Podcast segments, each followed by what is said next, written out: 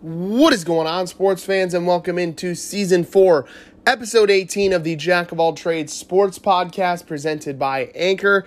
And we've got an absolutely stacked show for you this week. NFL Week 1 is in the books. We give you the fastest 5 minutes in football recap and talk about some of my key takeaways from Week 1, including the Cleveland Browns starting 1-0 for the first time in 18 years. We also preview NFL Week 2. Give you our game picks for Week 2 of the NFL season and more. We also talk some MLB baseball, the playoff push heating up. There's only about 22 games left in the season, and the Cleveland Guardians have opened up a 3-game lead on the White Sox and a 5-game lead on the Twins. I'll update you on the Guardians' magic number, as well as what I think they need to do, and when realistically I can see this Guardians team wrapping up the Central Division. We also talked some college football, a week filled with upsets in college football last week. 3 top 10 teams go down. We update the top 10 rankings in college football, recap some of the craziness that happened last weekend, and preview this weekend as we get set for almost the start of conference play in college football. So we've got a lot to get to. But first, as always, this episode is brought to you by Anchor. Anchor is the easiest way to make a podcast. Creation tools, editing tools, everything you need to make your very own podcast right from your phone or computer. So if you want to make your very own podcast, here's what you need to do. You need to download the free Anchor app from the App Store or Google Play Store today, or go online to anchor.fm. We're going to hear an ad from Anchor in this episode, but we're very appreciative of Anchor and all they do for us to let us produce this podcast week in and week out. All right, today is Wednesday, September 14th. Let's go.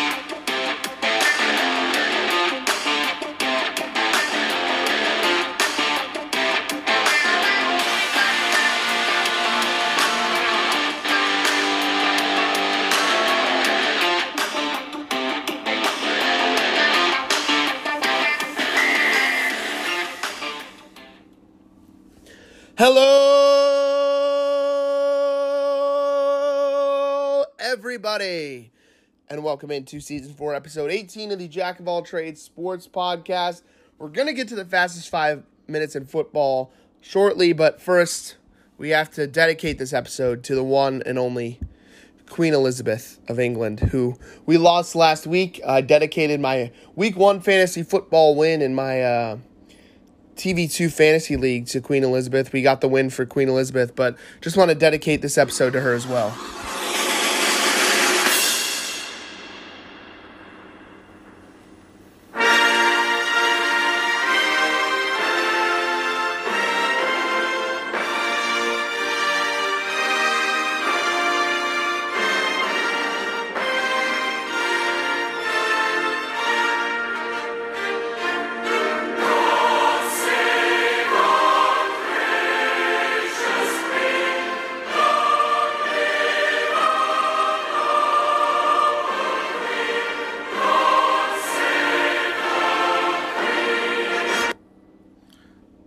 So, Lizzie, Queen Elizabeth, if you're listening to this up there or down there, wherever you're at, you know, this is a masterclass in podcasting put on for the Queen.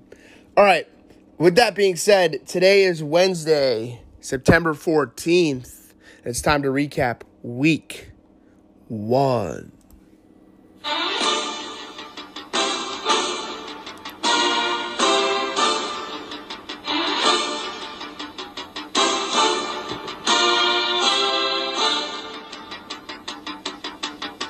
We start with Monday Night Football, where Mr. Unlimited looked to ride with Broncos country, but the 12th man in Seattle had a different idea. Okay, let me get this straight, Denver.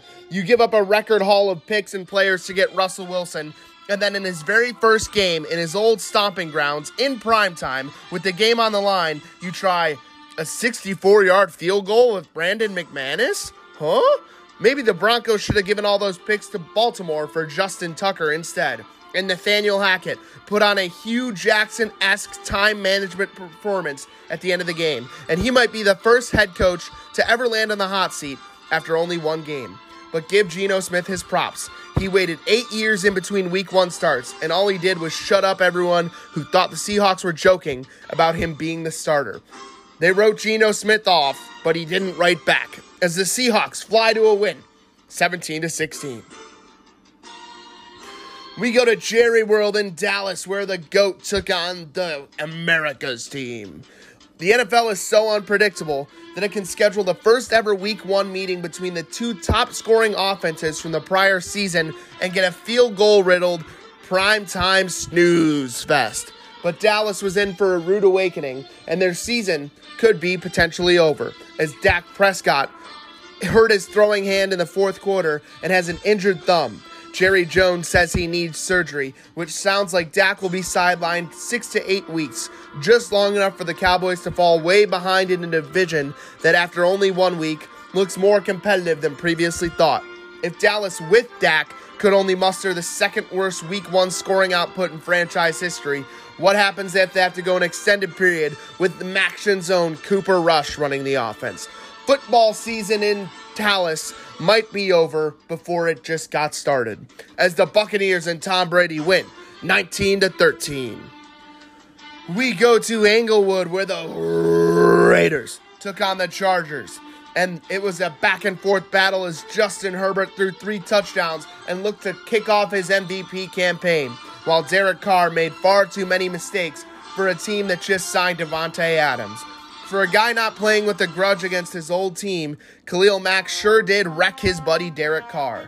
This game seems like a microcosm of what football in Las Vegas could be this season. Carr putting up some nice stats throwing to his buddy Devontae Adams, but the Raiders coming up on the losing end of the proverbial AFC West stick, as the Chargers win 24-19.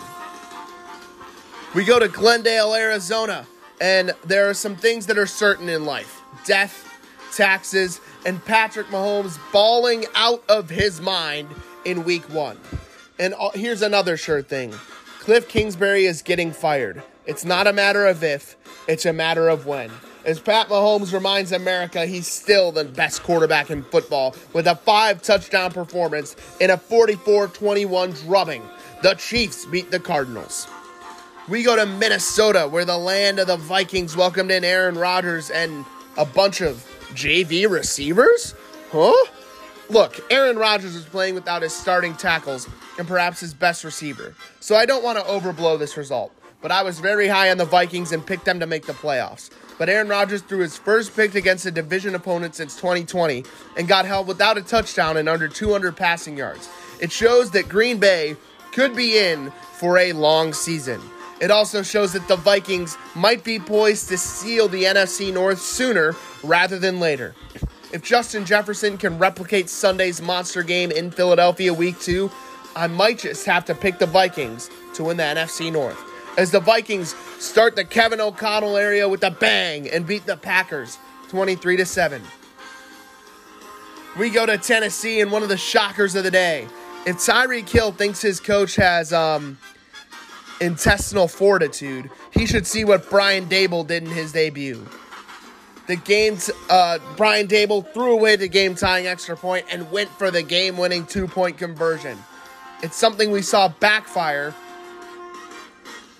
in Washington against the Giants, but it's a great way to win over a locker room desperate for quality leadership. If Big Blue can answer the big question at quarterback, I think the Giants can have a sneaky good year. With the healthy Saquon Barkley, who was named the NFC Offensive Player of the Week, running with a chip on his shoulder, the Giants could be better than expected. Plus, you know it's not your day when Derrick Henry is out here getting hit by the Giants' defense.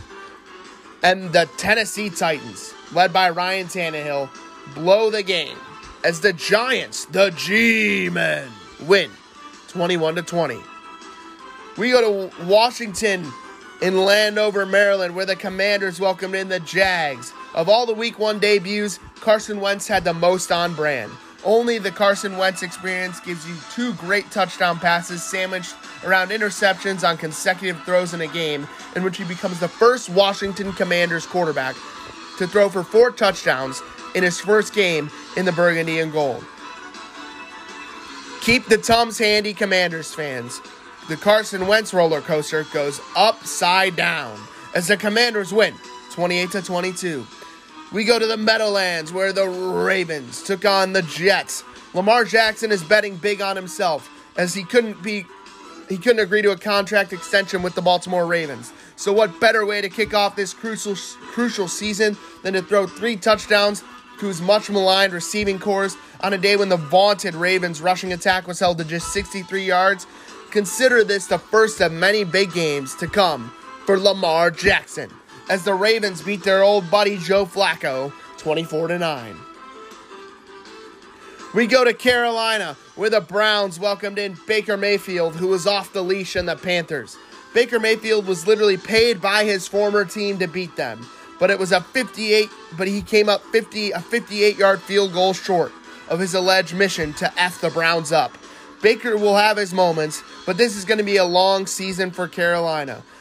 Meanwhile, in Cleveland, it was their first Week 1 win since 2004, which means it was the first time a 1-0 tweet could be tweeted since Twitter began in 2006. Cade York drives the ball through the uprights and makes those Baker Mayfield t-shirts about as worthless as anything, as the Cleveland Browns win 26-24. We go to Detroit, where the Eagles and the Lions took place in a slugfest. I couldn't help but look at this game from this perspective. A.J. Brown had the 4th most receiving yards in a debut with a new team to lead a Philly offense that also rushed for over 200 yards and had 4 TDs, while Detroit hung right there with the Eagles by scoring touchdowns in all 4 quarters. It was a back-and-forth game, and what I saw from this game, the Eagles offense has elite potential, and the Eagles could surprise some people, not only winning the NFC East, but maybe even challenging for the conference. And the Lions will always fight till the end, no matter how big they get down. That's just the Dan Campbell way, as the Eagles win 38-35. We go to the Cincinnati, where the Steelers took on the Bengals. It was a wild, wild game, and Joe Burrow got intercepted 4 times. So much for being the next Tom Brady. While Pittsburgh defense swarmed, and T.J. Watt and Minkah Fitzpatrick were making plays all over the field.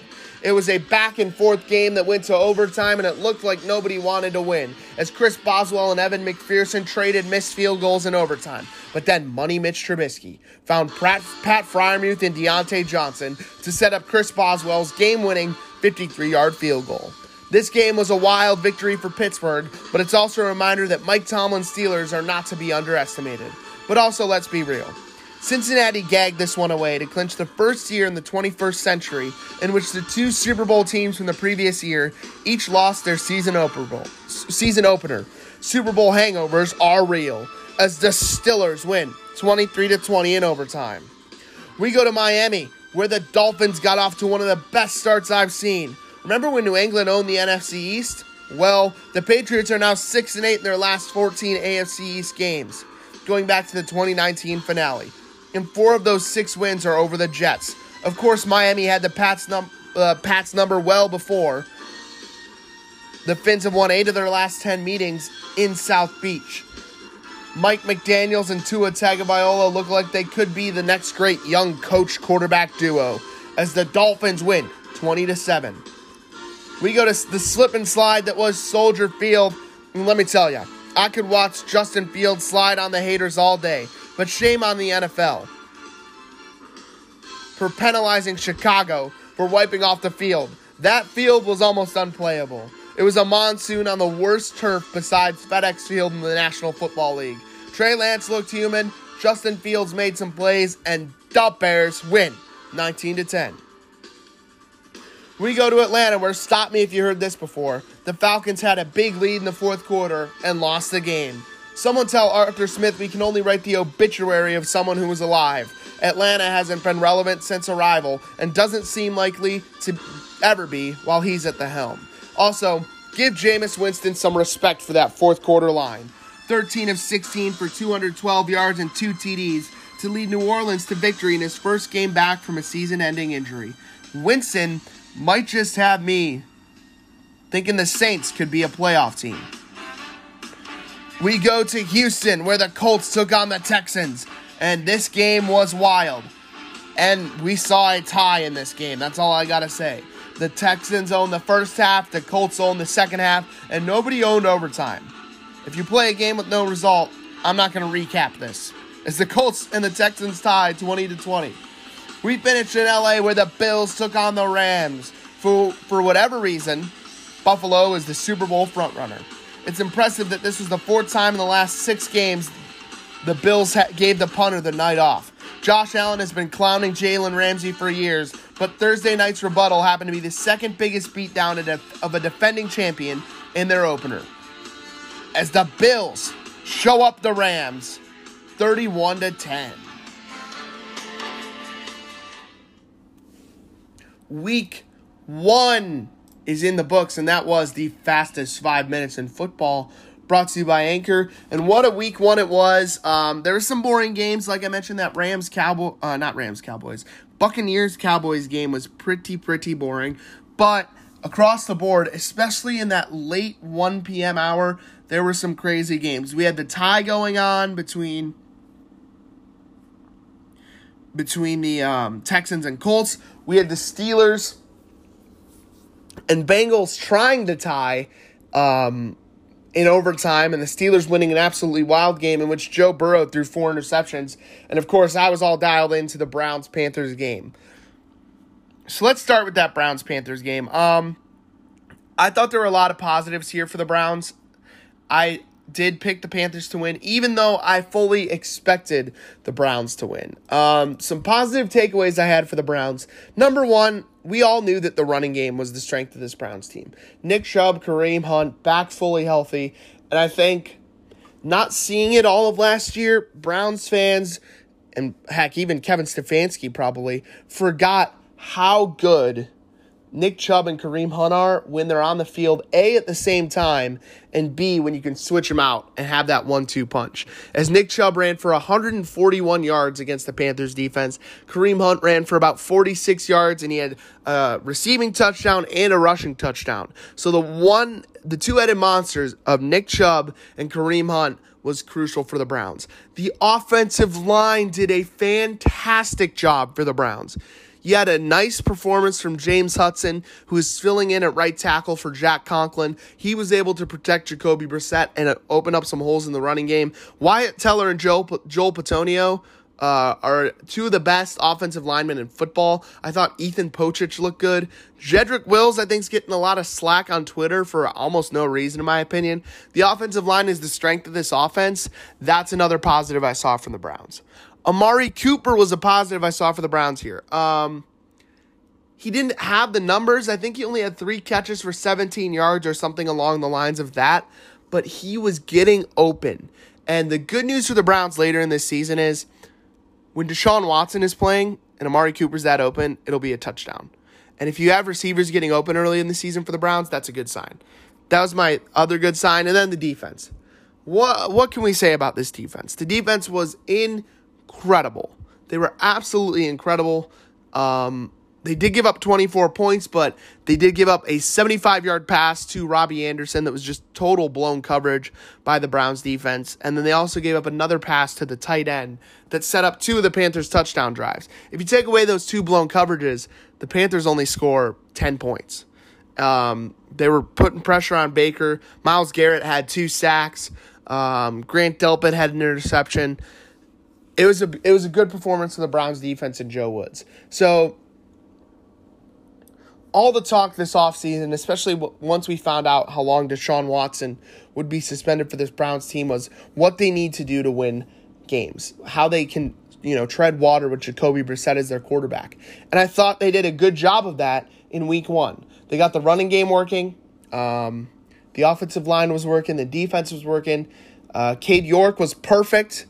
AFC Special Teams Player of the Week, went 4 for 4, including the game-winning 58-yard field goal for Cade York, who looks like he's the first real-deal kicker the Browns have had since Phil Dawson. And the coaching was fine. And Jacoby Brissett, what did Jacoby Brissett do? Well, Jacoby Brissett didn't make mistakes. And that's really all he needed to do. Do I think Baker Mayfield's a better quarterback than Jacoby Brissett? Just comparing last year to this year. Probably when Baker's healthy, he's a lot better than Jacoby Brissett. But last year, the performance you got from Baker outside of week one and maybe half of week two was a guy throwing with an injured shoulder, okay? And I do think Jacoby Brissett is as good as Baker was last year for the Browns. And Jacoby on Sunday didn't put up great numbers. He looks pretty below average most of the game. But he was efficient, didn't turn the ball over, had command of the offense. And when the Panthers kicked that field goal to go up 24-23 with a minute 13 left, how many times were we in that situation with Baker and we could never win the game? Well, last week, Jacoby Brissett was in that situation. He got him into field goal range and Cade York put it in. And the Browns win their first week one game since 2004 when I was 40 years old. It was just a very, very encouraging performance for the Browns. And the good news for the Browns is, you know, realistically, if they want to have a shot at the playoffs, I talked about this with Chauncey on my NFL preview episode. Realistically, if they want a shot to make the playoffs, for as long as Deshaun Watson's out these first 11 games, you need to win at least 5 or 6 games to make the playoffs, to give yourselves a chance at a playoff run when Deshaun Watson returns. And winning week one is a huge step towards that. Because you look at the next 3 games, you get the Jets with Joe Flacco starting as their quarterback, the Steelers without Najee Harris and T.J. Watt, potentially, and you get the Falcons, who I don't think are very good at all. You're looking at a 3-1 or 4-0 start for this Browns team, I think, if everything goes well. So I was very encouraged with the Browns' week one performance. I thought the winning formula was there. Of course, they made it hard. The Browns never make it easy. The Panthers, Baker Mayfield caught fire in the second half. I thought Baker looked pretty average on Sunday at best. I thought, besides those 2 blown coverages, he was nothing special. He did run in a touchdown, if you want to give him that. But I just thought the Browns' defense was flustering him, and I think it's going to be a long year for Carolina. I really do. And for Baker, looks like you didn't F them up. And if you were off the leash like those T-shirts you released ahead of this game, why didn't Matt Rule trust you to go get a touchdown instead of a field goal on that last drive and put the Browns away completely? Looks like Matt Rule kept you on a leash just like Kevin Stefanski did, because they don't trust you, dude, because you're not very good. Browns win week one, Panthers lose, Baker Mayfield loses, and thank God Cade York made that kick, because if Baker beat the Browns like that on a game-winning drive, I don't think Cleveland fans would ever hear the end of it. But it's really funny that since the Browns won, all these national media shows, all these ESPNs, these NFL networks who were hyping up this game for the Panthers and Baker to beat the Browns, the revenge game narrative that failed massively for the NFL this week, by the way. This revenge game narrative, bro, just got shut down as the Browns beat the Panthers. The other game I watched a good amount of that was a revenge game was the Broncos and the Seahawks got a win over the Denver Broncos. And I'm in this Survivor League with a couple of my buddies. There's a lot of people in this Survivor League, but basically what the Survivor League is you pick a lock of the week, and you pick them. That's your lock. That's your team that's going to win. And if they win, you don't get a strike, you move on. And it's throughout the whole season. If your team loses or ties, you get a strike. It's a 62-person league, Survivor League. 38 people picked the Broncos to beat the Seahawks. So they already have 1 strike. You only get 2. I picked the Ravens, so I was pretty happy the Seahawks won this game. But it wasn't a great performance for the Broncos. I talked a little bit about it in the fastest 5 minutes, but Nathaniel Hackett put on one of the worst coaching performances, late game clock management situations I've ever seen. And I watched Hugh Jackson and Freddie Kitchens coach the Browns in the last 5 years. So here's what the scenario was. Russell Wilson completes about I don't know, it's 3rd and 13. He completes about an 8-yard screen pass to Javonte Williams with about a minute left. Okay, so there's 40 on the play clock. The Broncos have 3 timeouts. Instead, they line up to go for it on 4th and 5. But then they don't run a play. They take a timeout after wasting 40 seconds. And then instead of talking what the play is going to be, running out your $24 million or however much money he's making quarterback who you just acquired in the offseason to get you 5 yards and get you an actual field goal range, the Broncos trot out Brandon McManus, who in his career is 1 for 9 from field goals attempted beyond 60 yards for a chance at a game-winning 64-yard field goal that goes wide left. It's just absurdly bad late-game coaching by Nathaniel Hackett. And the Seahawks, shout out to Geno Smith, Pete Carroll, the Seahawks team, they won a game that nobody was expecting them to win. And that's hard to do, but it just shows in the NFL that anybody can beat anybody on any given Sunday. But the Broncos were just shooting themselves in the foot. The Seahawks won this game, but I also think the Broncos lost this game. The Broncos fumbled twice when they had the ball at the 1-yard line, fumbled twice when they were about to punch it in for a touchdown, and they had a missed field goal, obviously, at the end of the game. That was a big mistake. So those 3 areas right there, the 2 fumbles at the goal line and the late game clock management by Nathaniel Hackett just lost this game for Denver, in my opinion. That was another good game for Seattle, and the Browns and Seahawks single-handedly shut down this NFL revenge week 1 narrative that the NFL was trying to put out there. The other game I watched the majority of, so yeah, I'm recapping the games that I watched the majority of that I want to talk about. The other game I watched the majority of was the Steelers-Bengals game. So, yeah, I had my friend Gabe over. Shout out, Gabe, if you're listening, to watch the Browns-Panthers game. We put that one on the main TV. He had the Steelers-Bengals game on his computer, and so I was kind of watching both games at the same time. And then once after the Browns game ended, CBS put on the Steelers-Bengals game on the main TV, so that was good. We got to watch both those games. But what can I say about the Steelers, man? Obviously, it feels like the Steelers lost the game because T.J. Watt's going to be out about 6 weeks until the end of October. Najee Harris got hurt. He had that Lisfranc injury. Lisfranc, I don't know how to say it. Injury on his foot in the preseason. It kept him out a little bit. It's a serious injury. If you remember, the Lisfranc injury is what Matt Corral, the rookie backup quarterback for the Carolina Panthers, was dealing with and why he's out for the year. So you don't want to be tricky with this Lisfranc injury, but so that's why they took Najee Harris out of this game. And it looks like Najee Harris could miss 2 to 3 weeks. So the fact that they're getting Najee back that soon is positive. And the fact that they're getting T.J. Watt back at all is a big win for the Steelers team because the cameras picked up T.J. Watt saying, "I think I tore my pec." And it turns out he didn't tear his pec and then it doesn't need surgery, so he will be back in October. But what a good job by the Steelers defense. Defense especially. Minkah Fitzpatrick was named the AFC Defensive Player of the Week. He had a pick six and he had the blocked extra point that sent this game to overtime.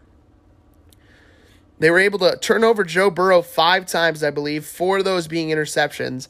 And the defense really won the game for them. And when T.J. Watt's out there, and I say that because these next 6 weeks, I can see them struggling a little bit without T.J. Watt. But when T.J. Watt's out there, this defense is as good as any defense in football. The 3-headed monster on defense they have of T.J. Watt, Cameron Hayward, and Minkah Fitzpatrick is as good as any 3 defensive players in football. So I was really impressed with the Steelers defense. And Joe Burrow looked really bad.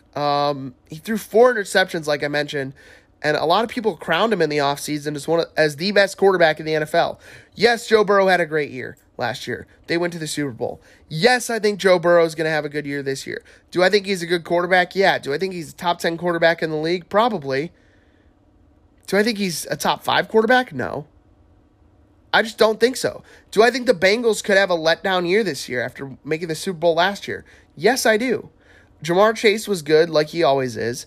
But this Zach Taylor, I'm not sold on him being a great coach. And Joe Burrow throwing four interceptions, who knows? Maybe since Joe Burrow got his appendix out in the offseason, he isn't the same quarterback.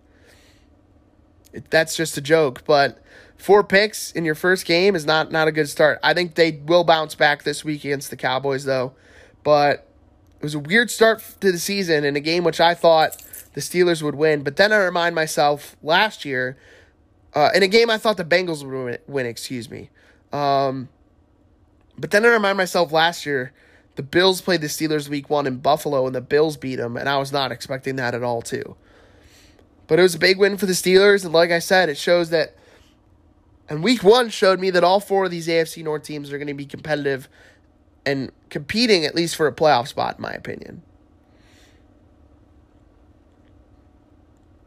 Another game I wanted to touch on was the Bills-Rams Thursday night kickoff game that happened last Thursday right after we recorded. Last week, I picked the Rams to win this game. I thought, you know, Super Bowl champs at home, they're underdogs. I'm going to take the Rams. I think the Rams are going to win this game. Boy, was I wrong. I picked the Bills to win the Super Bowl. In the preview episode a couple weeks ago, I said the Bills are going to beat the Buccaneers in the Super Bowl. That's what I said. I stand by that. And after watching this game, man, was I thrilled. Josh Allen was throwing the ball down the field, left and right. Stephon Diggs, Gabe Davis, didn't matter. Josh Allen had a great game. He's one of the most athletic quarterbacks in football. I think he threw for 4 touchdowns, ran for 1 maybe. No, they only scored 31. So I think he ran for 3.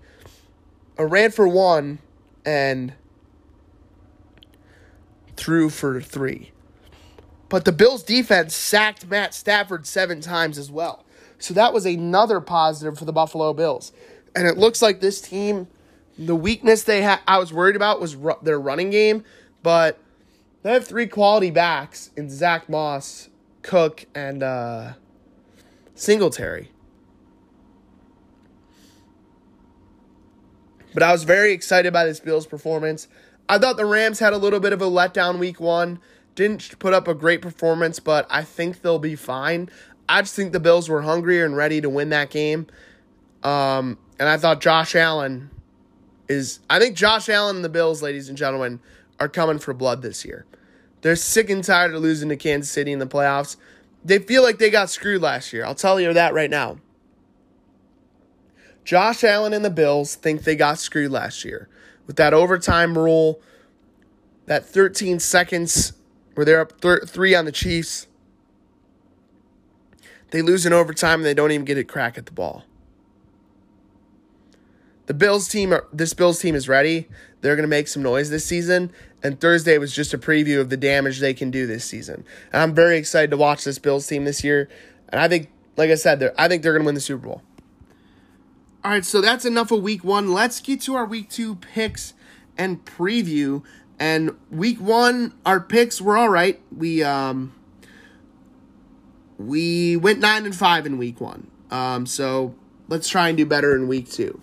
One of the best games of the week this week is the Thursday night football on Amazon Prime Video. Amazon Prime Video, the exclusive streaming home of Thursday night football. That's one of the best games this week. It's the Chargers against the Chiefs in Kansas City. I do think the Chargers are going to win the AFC West division, but I do think the Chiefs are going to win on Thursday night. Mahomes showed me that even without Tyreek Hill, Mahomes is the best quarterback in football, and I feel like an idiot for doubting him at all coming into this year. I do think the Chargers are going to win the AFC West still, but I knew the Chargers would probably split with the Chiefs, and the Chiefs aren't going to lose this game at home on Thursday night, in my opinion, so I'll take the Chiefs over the Chargers. The Browns at home hosting Joe Flacco and the Jets. The Browns better win this game, and I'm going to pick them to win this game. I think the defense will make life difficult on Joe Flacco. Joe Flacco threw 57 pass attempts last week in a 24-9 loss against the Ravens.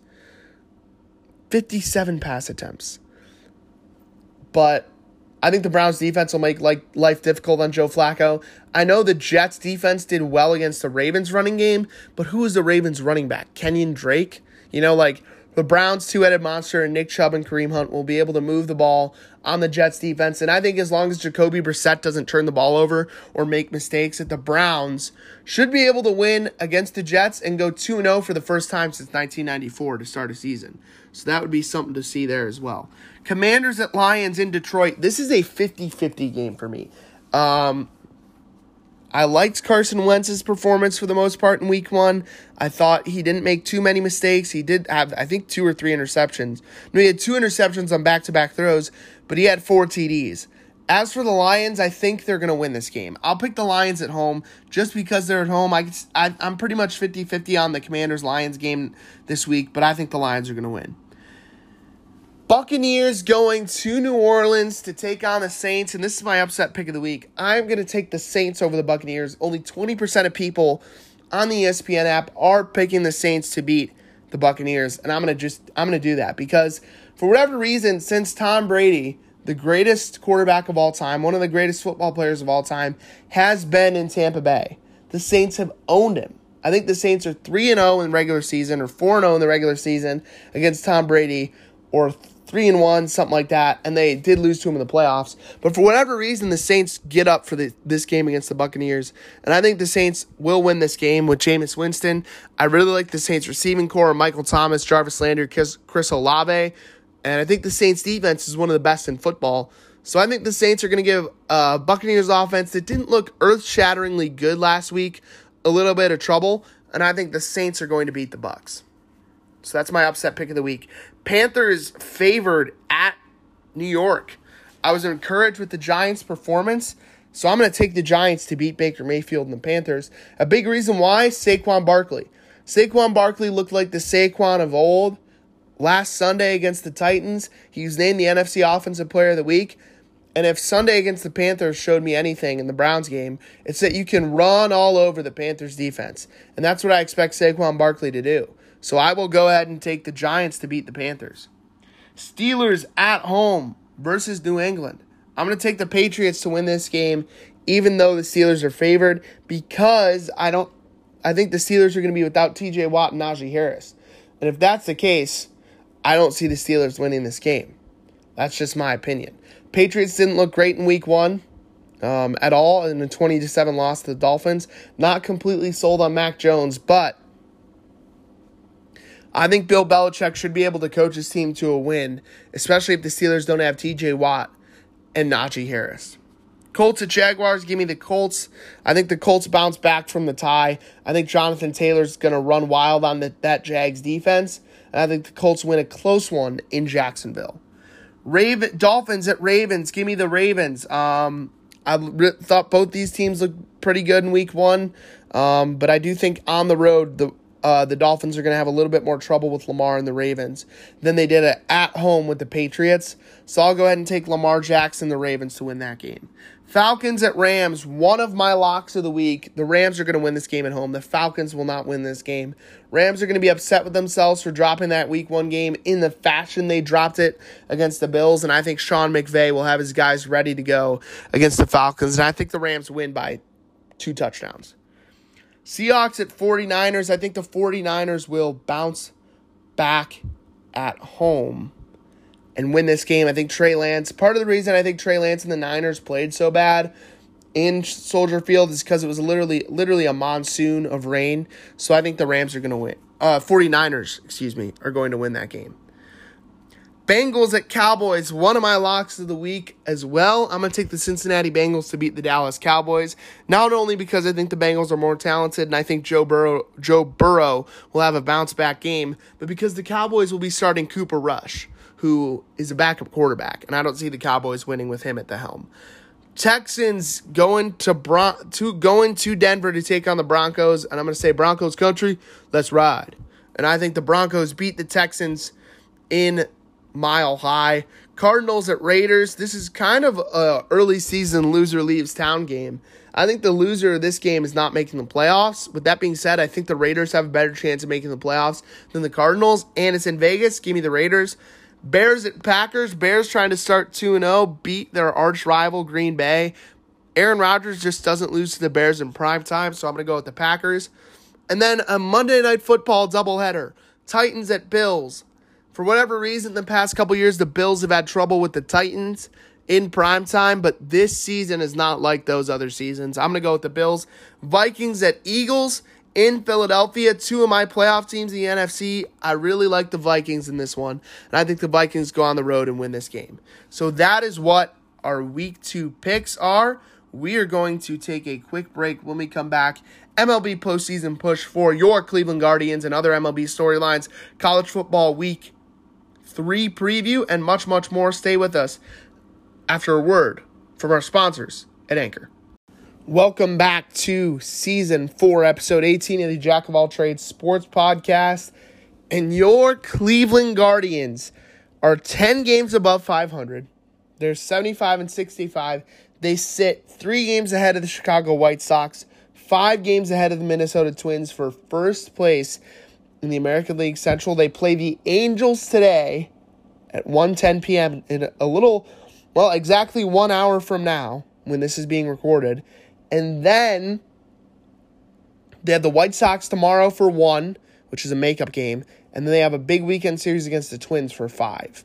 And I'll tell you what, if they can somehow win all 6 of those games, I think the division will be long put away, in my opinion. I think the Guardians had the best chance to win this division right now. I've said that for weeks and weeks and weeks. And, you know, last week I talked to you guys I was a little concerned last week. I was.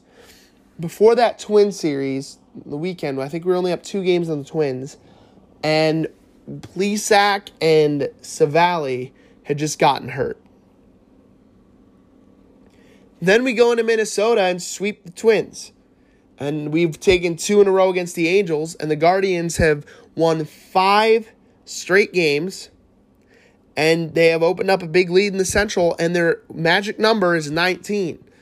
And so what a magic number is, if you guys don't know, it is any combination of Guardians wins and White Sox losses that add up to 19 means the Guardians will win the Central. A big thing to watch. You know, they have 3 games this season against the White Sox left, 5 games this season against the Twins left. A big thing to watch for this Guardians team is they are currently, like I said, 3 games up on the White Sox, 5 games up on the Twins. But this season in MLB baseball, Major League Baseball, there is no game 163 to decide a tiebreaker for a division.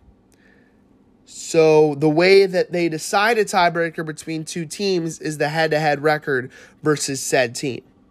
So the Guardians, in order to take the tiebreaker and clinch the tiebreaker versus both the White Sox and the Twins, only need to win 1 game out of the remaining games against the White Sox and then 1 game out of the remaining games against the Twins. And if they do that, they have the tiebreaker. And in any event of a tie between the 3 teams, the Guardians would have the tiebreaker over both the White Sox and the Twins. So that's something to keep an eye on. That's huge. But if the Guardians keep taking care of business and winning these games, there's going to be no need for a tiebreaker. They are 75-65, 35-30 at home, 40-35 on the road, 38-34 versus teams that are above 500. And they're playing great baseball, folks. The bullpen has been outstanding. Emmanuel Clase, James Karinchak, Trevor Stephan, Sam Henches, all those guys have been very, very good. You're getting amazing, amazing, amazing contributions from your rookies and your rookies and your young players. Oscar Gonzalez hit the go-ahead 2-run home run last night. He's having a great, great season for Cleveland. Stephen Kwan, in my opinion, is one of the top 5 rookies in baseball and one of the best left fielders in baseball. I think he should win a Gold Glove. He's been outstanding as well. Josh Naylor, I think, is going to be the comeback player of the year. Emmanuel Clase leads the MLB in saves with 34. He's the best closer in baseball. No trumpets needed. And then you got the three-headed monster in the starting pitching of Cal Quantrill, Shane Bieber, and Tristan McKenzie, who in my opinion can go toe-to-toe with these other top three starters in the American League. You got your best two players, position players, Andrés Giménez, Jose Ramirez. They're doing things. Jose has a career high in RBIs. Andrés Giménez is having a career year. Heck, you even got Miles Straw, who's hitting .348 in his last 7 games. And if you can get him going out of the 9-hole for this playoff push, he's going to be a good piece because he's already one of the best defensive outfielders in the game of baseball. The Guardians right now, they're three up on the White Sox, 5 up on the Twins. As long as they take care of business against those two teams, I think they will clinch it. But if you want a prediction of when I think the Guardians, if they clinch, will clinch, I'm going to give you a game to keep circled on the calendar. Let me get to their schedule real quick. Hang on. I got their stats pulled up.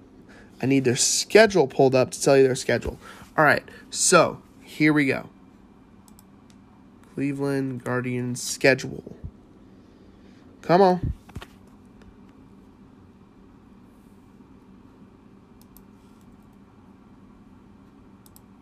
All right, Cleveland Guardians schedule. So like I said, they have the Angels today at home, trying to get a sweep over the Angels, win 6 in a row.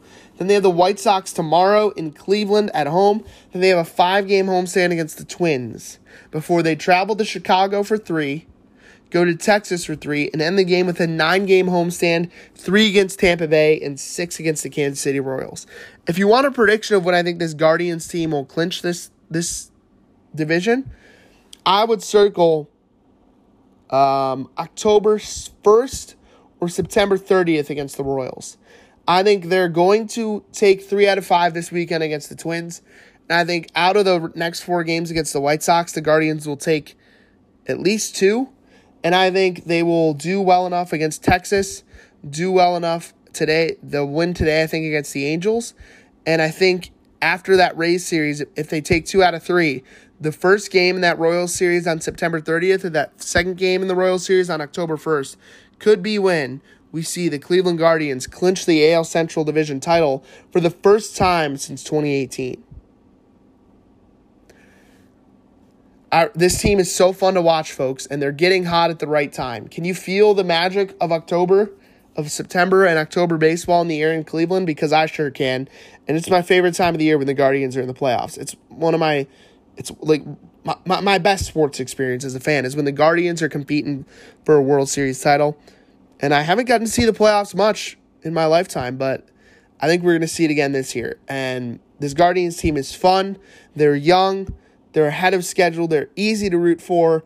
And so if you're not paying attention to them because of the name change that you think is stupid, what are you doing? You're missing some good baseball, and you're missing out on a heck of a journey. And this Guardians team... I think they could be one of those teams that gets talked about as a team that can win a playoff series they're not supposed to. And that would be huge. Terry Francona, one of the best managers in all of baseball. And I'm just really excited not only for the playoffs this year, for this playoff push this year for the Guardians, but just in general for the future of this Guardians team. So right now... I want to look at playoff odds right now for you guys on Fangraphs because Fangraphs is one of my go-to baseball statistical websites along with Baseball Savant. But Fangraphs MLB playoff odds, here we go. So this was updated this morning, obviously, as it always is, updated every day, updated after every game. Right now, the Guardians, according to Fangraphs, have a 73% chance to win the division and a 73.5% chance to make the playoffs, 1.1% chance to win the World Series. So that's good news for the Guardians. It seems like Fangraphs has their projected win-loss total at 86 and 76, and they have them winning the Central Division. The only other races that look semi-interesting in baseball right now, wild card doesn't look very interesting in either league. You look at, it seems like the wild card is pretty much wrapped up in both the AL and the NL. But the other race I've been keeping my eye on that we've talked about on this podcast before is that Braves-Mets race in the NL East. Right now, the Mets hold a half-game lead on the Atlanta Braves for first place in the NL East. Surprisingly, FanGraphs gives the Mets a 64% chance to win the division, and the Braves a 36% chance to win the division, even though the Braves have been the team that has been making up all this ground, doing all this stuff, and who I think is healthier right now than the Mets. I don't know how this division's going to play out. If you would have asked me last week, I probably would have told you the Braves because Max Scherzer just went on the IL. But in all reality, I think it's a coin flip. It can go either way. I'm not really sure when they play each other next. Let me look. The Mets are 89-54. The Braves are 88-54. They're neck and neck. The Mets' next five games.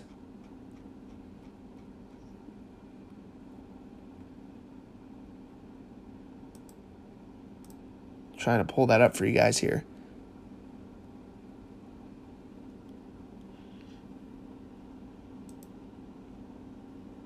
Let's see.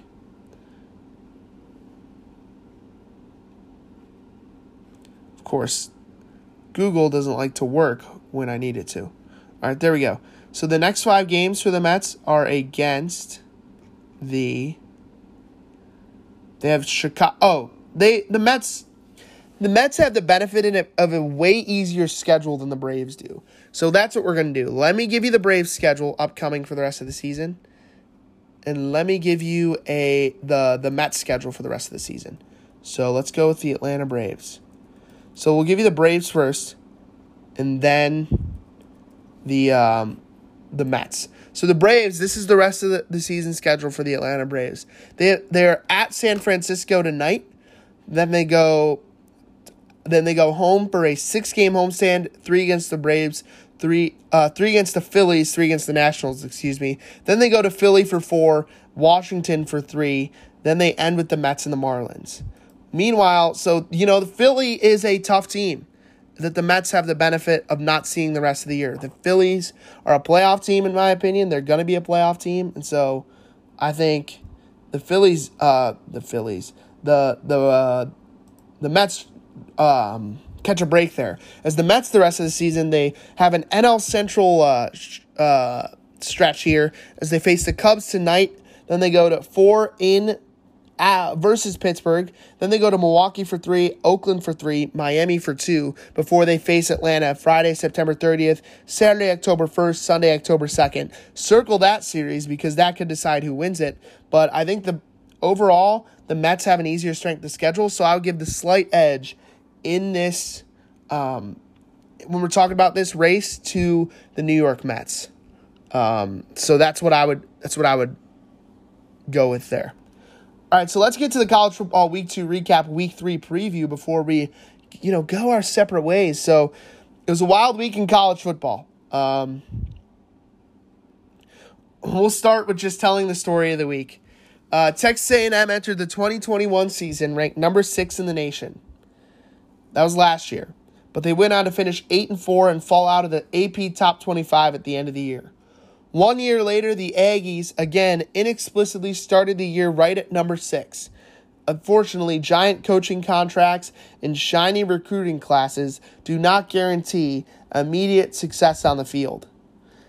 Texas A&M, led by Jimbo Fisher, put together one of the worst offensive performances of their SEC era in a 17-14 loss to Sunbelt foe Appalachian State on Saturday. Texas A&M ran just 2 offensive plays in App State territory until its final drive of the game.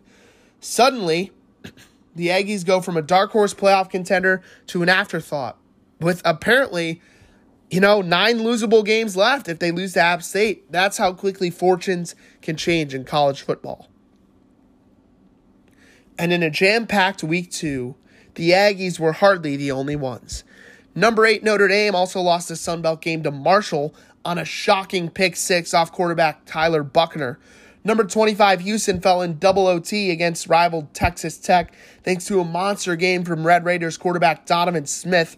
Number 24 Tennessee and number 20 Kentucky also pulled upsets over number 17 Pitt and number 12 Florida, respectively. Down the state, reigning Mountain West champ Utah State lost an embarrassing 35-7 game against FCS Weber State. Holy Cross shocked Buffalo on a last-second Hail Mary for three FCS upsets in 1 week. So let's get to our winners and losers. First winner, Kansas. Don't look now, but the Jayhawks are in sole possession of first place in the Big 12. They're on a winning streak after beating West Virginia 55-42 on the road. Kansas is 2-0 for the first time since 2011, and they won a Big 12 opener for the first time since 2009. Their 55-point output is the most since, their last Big 12 victory for Kansas over Texas last year. Kansas quarterback Jalen Daniels was unbelievable.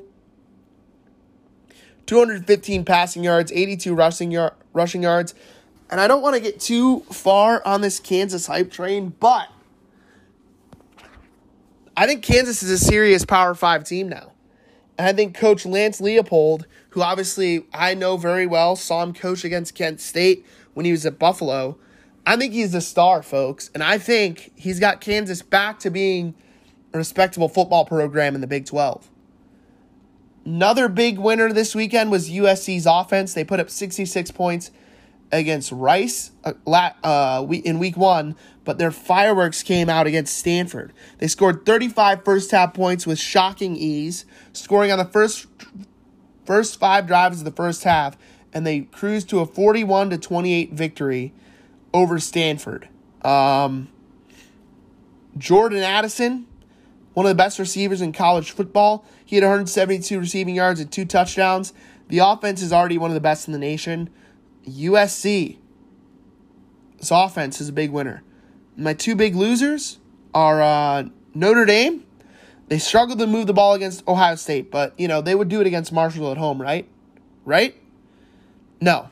The Fighting Irish threw 3 interceptions and averaged just 3.5 yards per carry against the Marshall Thundering Herd. Marcus Freeman became the first Notre Dame coach since Lou Holtz to start 0-2, and the first Notre Dame coach ever to start a career 0-3.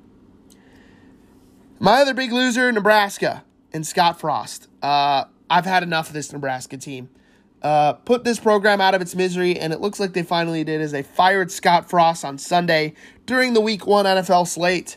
On the same day that Adrian Martinez dropped 40 points for Kansas State against Missouri, Nebraska lost 45-42 against Georgia Southern, a team picked number 5 in their own Sun Belt division.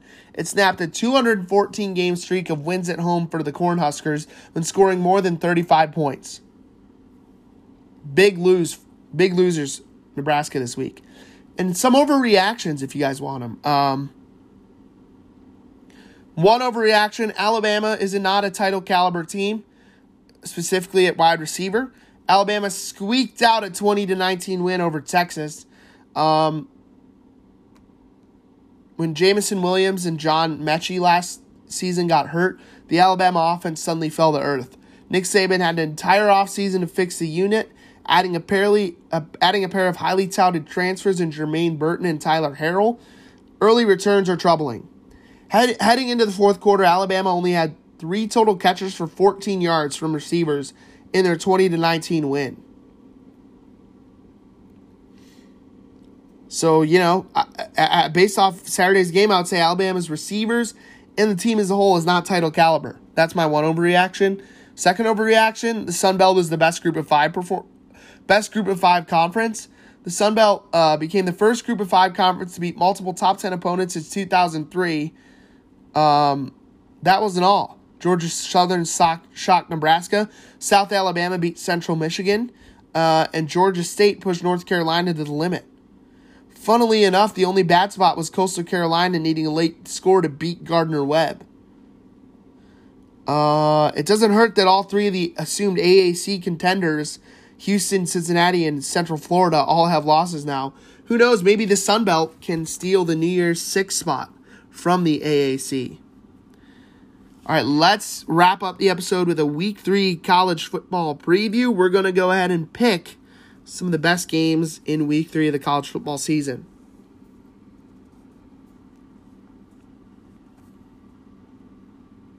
So week three, Oklahoma at Nebraska. No shot Oklahoma loses this game.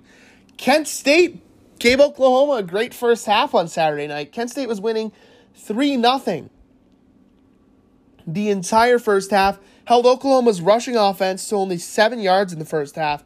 But then Oklahoma, woke up in the second half and beat Kent State 33-3. But Oklahoma's not losing to Nebraska, especially Nebraska with a new coach. BYU at Oregon. I'm going to take it's a tough game. Oregon already has a loss this year, but BYU looked really good against Baylor at home, but it is in Oregon. I'm going to take BYU. Penn State at Auburn.